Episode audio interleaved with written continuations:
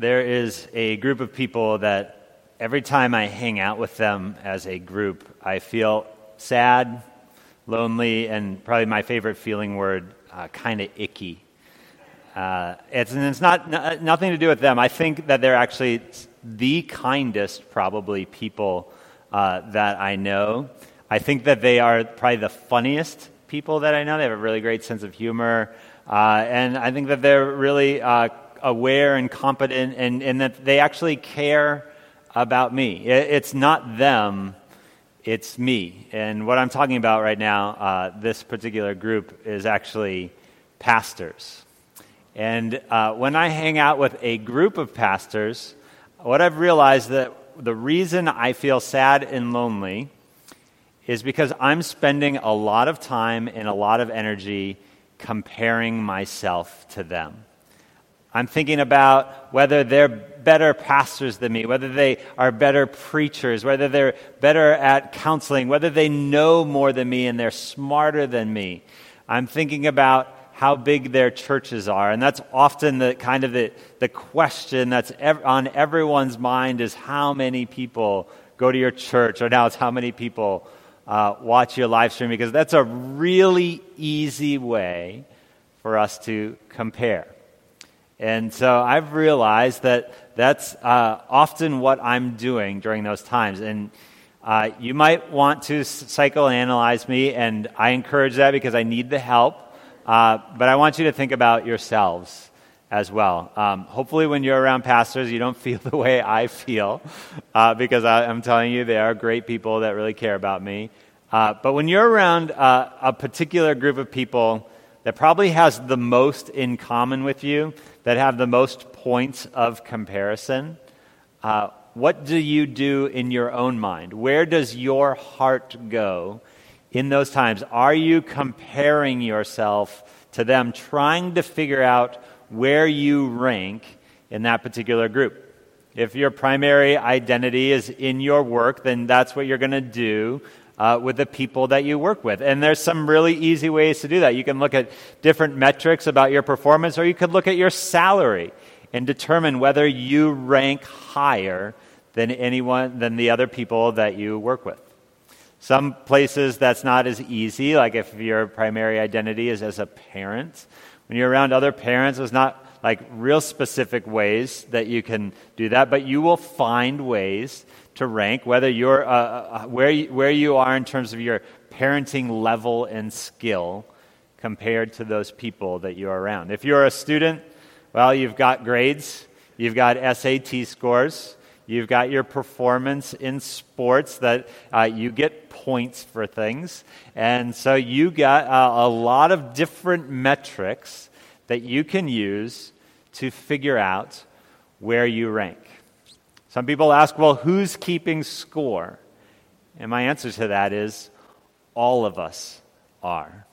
It is a deep drive within the human heart to be able to know where that we stand with others. And I think it's because we have a deep need inside of us to know where we stand with God. We want to know are we good enough? Have I done enough Am I acceptable? Am I adequate before God?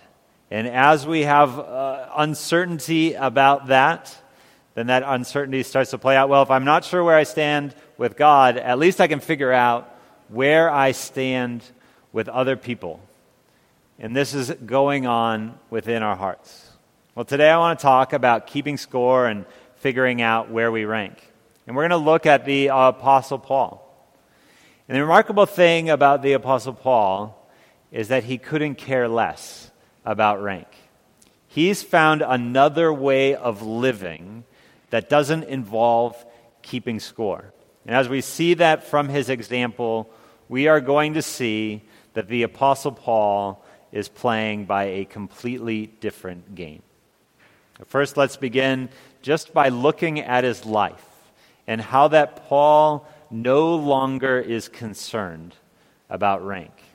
We see it uh, first there in verse 12. I'm going to read it, then I'm going to explain it to you. In verse 12, The Apostle Paul says, When I came to Troas to preach the gospel of Christ, even though a door was open for me in the Lord, my spirit was not at rest because I did not find my brother Titus there. So I took leave of them and went on to Macedonia. Paul is saying is that he went to the city of Troas, it's just north of Ephesus, and he was actually on his way uh, to meet Titus to find out what was happening with his dear friends in Corinth. When he was in Troas, he suddenly found out that there was lots of opportunity for really effective ministry. He was getting preaching uh, invitations in the synagogue. People were taking him into their homes, and people were responding to the gospel. This was an incredible opportunity for the gospel, also an incredible opportunity for Paul to score a lot of points. If Paul was looking for ranking in the, uh, comp- in the best apostle competition, then Troas is the place to just dominate. Like he just could just pad his resume there with all of his conversion numbers that he had, all the respect and, and uh, the way, ways in which people would just acknowledge his effectiveness as apostle. If he wanted that, if that's what he cared about, then he would have stayed in Troas. But Paul says he just walked away from all of that. He just gave it up because he cared so much about his friends in Corinth. He couldn't focus on himself because he wanted to know how they were doing, and he had to go and he had to meet Titus and find out, get this report about his friends in Corinth. So he didn't care about the different uh, metrics that might be used to measure his ranking as an apostle. He was willing to give all of that up. And then Paul describes uh, his relationship with God and how that with God he's no longer concerned about ranking either. In verse 14, he says, Thanks be to God who in Christ always leads us in triumphal procession and through us spreads the fragrance of the knowledge of him everywhere. He says, God in Christ leads us in triumphal procession. He's talking about a victory parade. We still do this today when people win a championship. Uh, they have a victory parade. Well, this is a Roman triumph, and you can still see images of this uh, carved in like archways, different places of a military victory parade. And what would happen is that the, the generals would lead this parade with the soldiers behind them, uh, going through the city as a way of celebrating their power and their might and their victory. And at the end of that parade, they would have prisoners of war from the people who had been conquered. They would be tied up and they would be uh, dragged along at the back of the parade uh, so that when they arrived at the capital city and were presented to the king, it would be a way of showing their might in celebrating their victory. During that time, what they would do is they would burn incense. And that incense would be a fragrance that would fill the streets. Well, if you're on the side of the uh, winning uh, army, then that fragrance is going to smell absolutely beautiful. You're going to uh, love it because it reminds you of the victory that, you, that your team, that your army, that your country has won. But if you are the defeated people, uh, then you're going to smell that incense and you're absolutely going to hate it. You're going to be disgusted by it. We are the same way if you see your team in a victory parade, you will say, Wow, look at how much fun that they're having. What a fun uh, group of people. You're so excited for their victory. But if it's any other team, especially if it's a team that beat your team, you're going to say, What a bunch of drunks and losers. And I can't believe that they're throwing that trophy over the water like that uh, because I just can't stand the way that they're acting your response to the parade totally depends on your heart and where you stand in relation to that team. When Paul puts himself in the victory parade, he says he's not a general, he's not a soldier, he's actually one of the captives. One of his favorite terms, besides being an apostle, is that he's a prisoner of Christ. So he's part of the parade, but he is not one of the ones who actually contributed anything to the victory. He's one of the people who have been conquered. And so he puts himself all the way last because he doesn't care about ranking, but at the same time, he says, however you respond to me shows whether you are on God's side or you are against God, whether you rejoice in God's victory or whether it is repulsive to you. Paul has this very unusual mixture of, of, of self confidence but also willingness to, to give up things that are going to boost his status. He, he, he knows exactly where he stands with God, and yet he's willing to accept all of the suffering and difficulty in his life. I have a feeling that if Paul were with you, he wouldn't be giving you his resume. Instead, he would be showing you his heart that he would be present with you, that he wouldn't be worried about whether you're going to accept him or not because he knows already where he stands. He's the kind of person that actually all of us love to be around, and the kind of person that all of us want to be. Paul says it is possible to get to the point in your life where you're no longer worried about rank where you no longer have to obsess with keeping score. He says the way to get there is to understand that the rules of the game has changed. Not so much the rules, the rules have kind of stayed the same, but the game itself has changed. And one way that I can think of to explain this is uh, by the show Ted Lasso. So, about six years ago, NBC Sports made these videos on YouTube about an American football coach who goes to uh, coach uh, European football, which we call soccer. And the, sort of the premise is that he thinks that he can just keep all of the rules the same based on American football because it's both, they're both called football. And so uh, someone kicks the soccer ball uh, over the goal and over the fence, and he says, Three points. and they say, Zero points. And he'll say things like, We are going to play hard for all four quarters. And they say, there, There's two halves. He's like, We're going to give uh, our very best until, we, whether, when, until someone wins or loses. And then they say, Or it ends in a tie. And so the whole uh, show, uh, or at least the, the premise, is that He's learning a brand new game.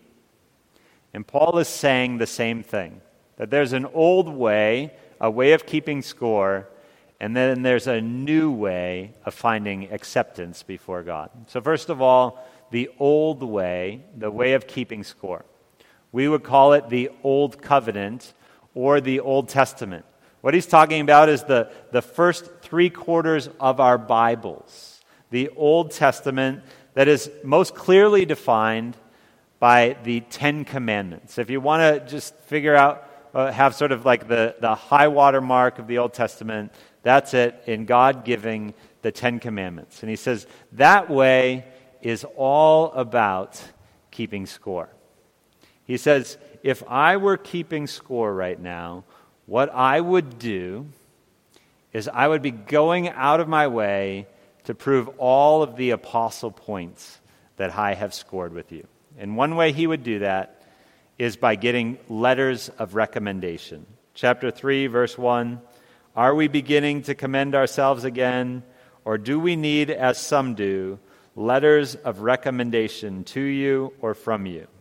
This is a practice that we still have today, writing letters of recommendation for people applying to school or to job to a job, a way of kind of writing about what are their skills and what are their character and, and things like that by people who know them. Well, if you've applied to school or to a job uh, anytime recently, you will realize, you will know uh, probably um, how sad and lonely and icky uh, that makes you feel. because what you're doing is you are uh, literally ranking yourself or, or writing down as many points as you can possibly think of so that other people can rank you. In a way of and you get letters of recommendation from different people uh, as a way of trying to boost those points. And i understand is a necessary part of our system. It's been here for all this time and it continues to be. I mean how else are you going to know who to hire or who to let into your school? Is a normal way of doing things but paul says that's part of the old way of doing things if he were to ask for letters of recommendation it would mean that he's just trying to boost up his points as an apostle, that he is working really hard to keep score. And he says that's an old covenant way of thinking.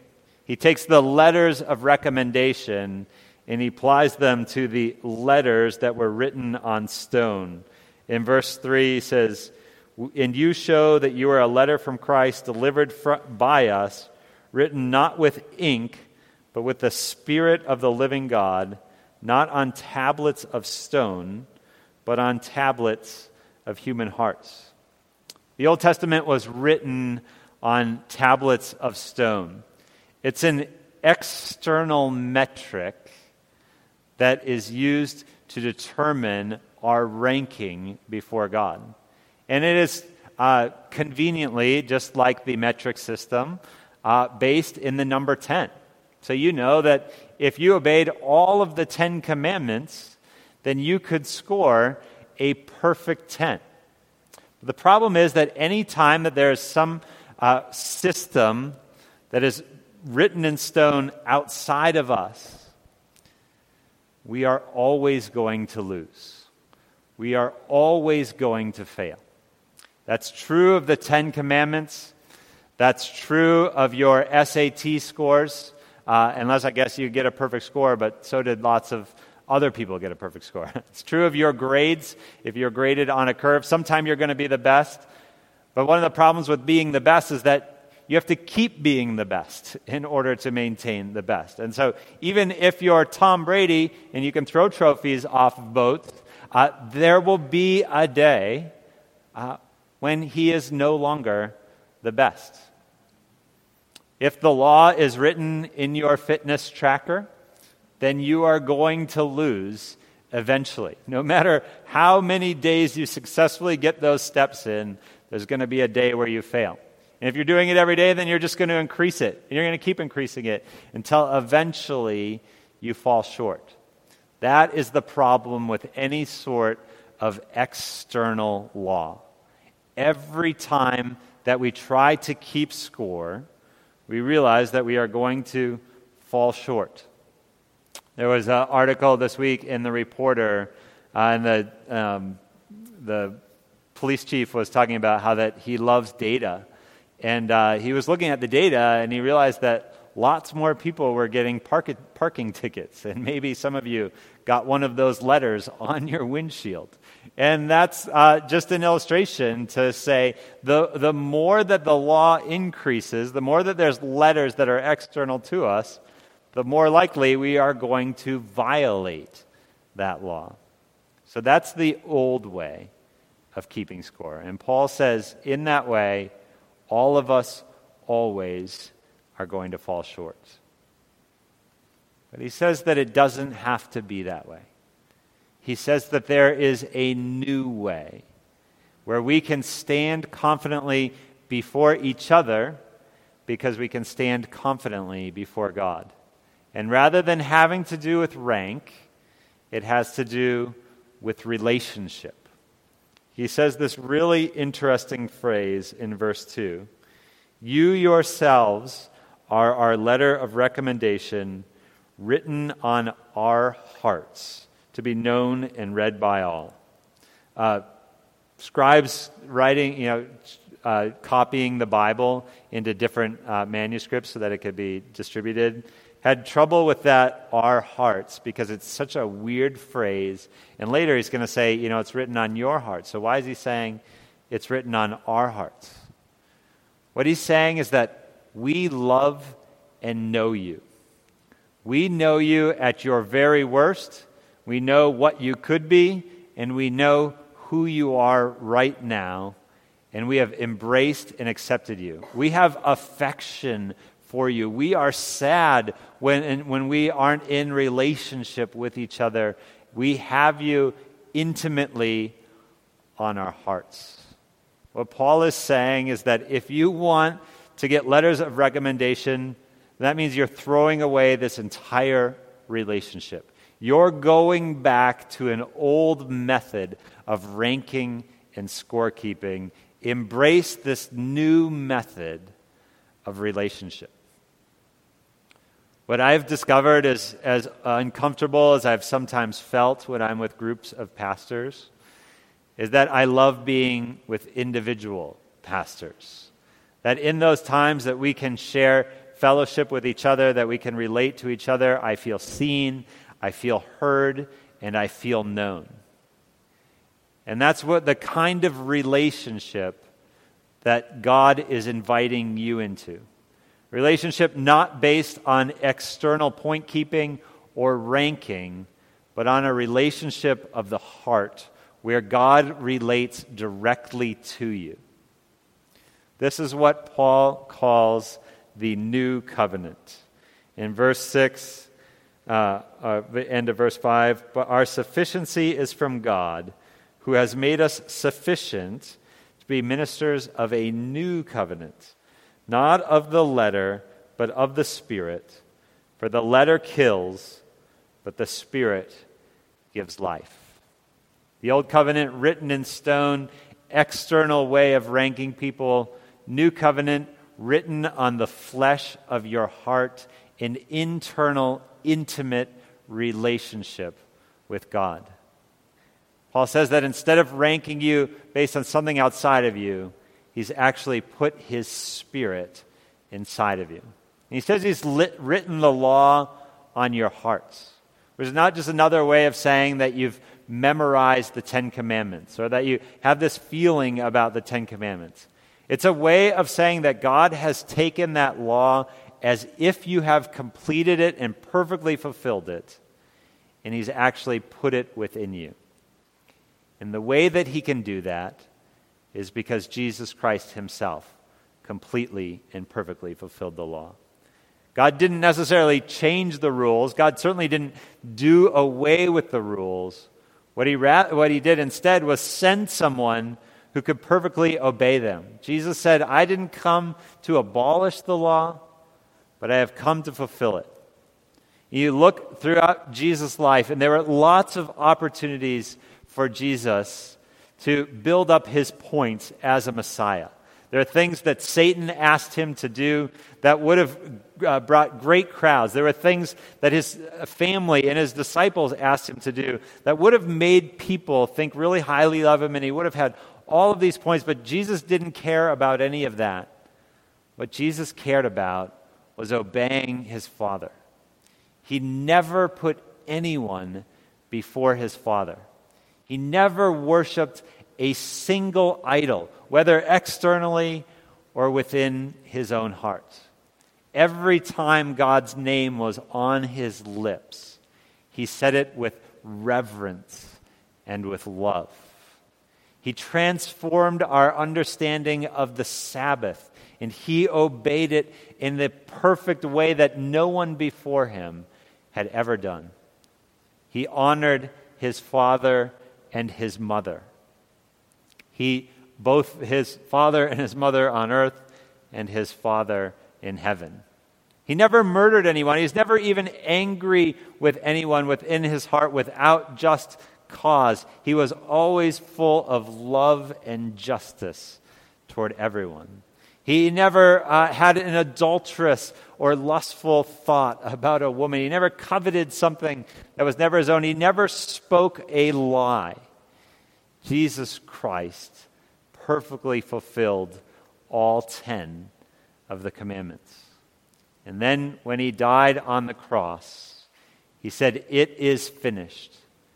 It is complete.